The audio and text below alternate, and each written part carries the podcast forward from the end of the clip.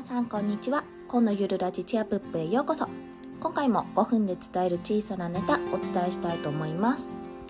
今回は妊娠中に外出した時にチェックしておきたいスポットというのをお伝えしようと思います。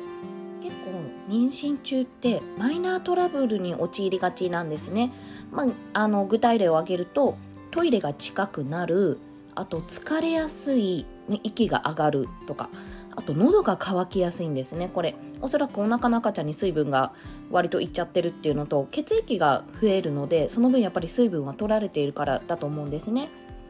でそんな時に妊娠中にま外出しなきゃいけない時っていうのも、まあ、幾度かあると思うんですがそこで一応押さえておきたいポイントこれがここにあるっていうのをちゃんと押さえておきたいっていうのがあるんですよ。それをお伝えします。まず1つ目。トイレ。これはトイレが近くなるからっていうのもあるんですが昨今ですねあのコロナの影響でコンビニでトイレちょっと利用できなくなってきましたよね。多分ほとんどのところ使えないんじゃないかな。私のあの近く今住んでるところの近くはほとんど使えないんですけど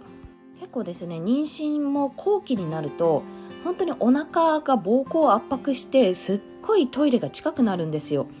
しかもまあ行きたいってなった時に近くにないとまあ絶望的ですし何より走れもしないんですよね。お家までじゃ早く帰ろうって自宅まで帰ろうって思っても走れないのでもうあわわわわっていう そのあわや大惨事になりそうってすっごい我慢するんですけど本当ペースで言うと1時間に1回は私トイレ行ってると思うくらいに行ってるんですよ、まあ、我慢すると膀胱炎の原因にもなりますので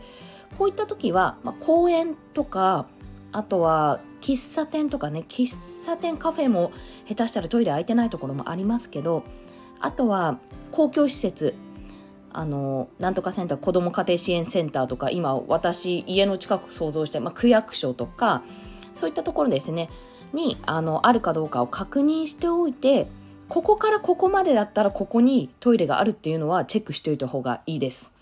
次に座れる場所や休める場所、まあ、これは、まちょっと夏とか冬とかだと外だと辛いかもしれないんですがとにかく、ま長いベンチがあるところっていうのは探しておいた方がいいです。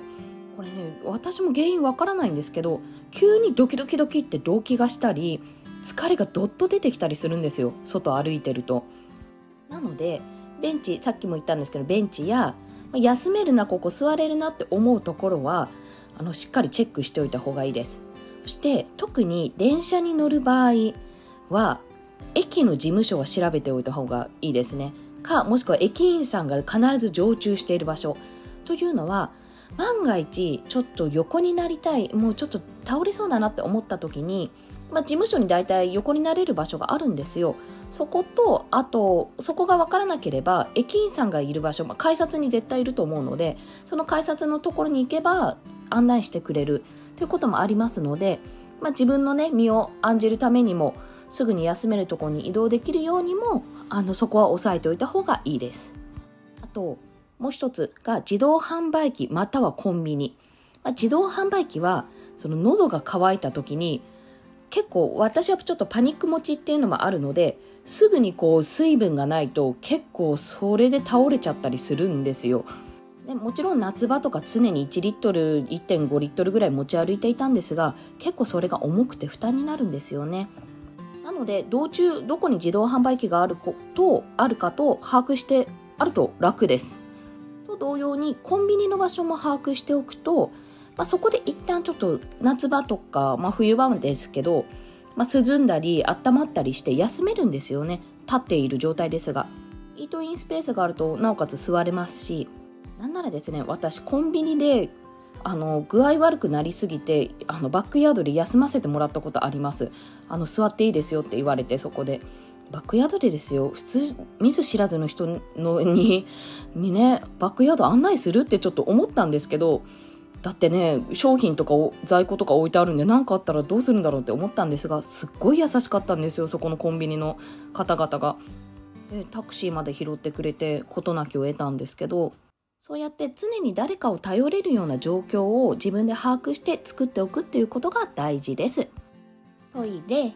えー、座れる場所や休める場所、自動販売機やコンビニ、この辺を押さえておくと安心して外出できるかと思います。すいません、5分過ぎてしまいましたが、これにて終了。それでは、今日も今のゆるラジチアップお聴きくださりありがとうございました。コンでした。ではまた。